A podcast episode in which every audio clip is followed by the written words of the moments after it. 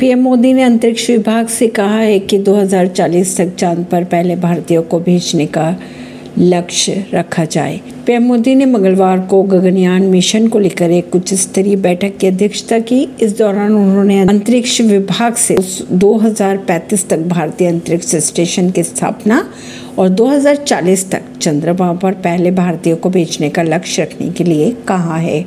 PM ने वैज्ञानिकों से वीनस ऑर्बिटर मिशन और मार्स लैंडर मिशन पर काम करने का आह्वान भी किया। परवीन नई दिल्ली से।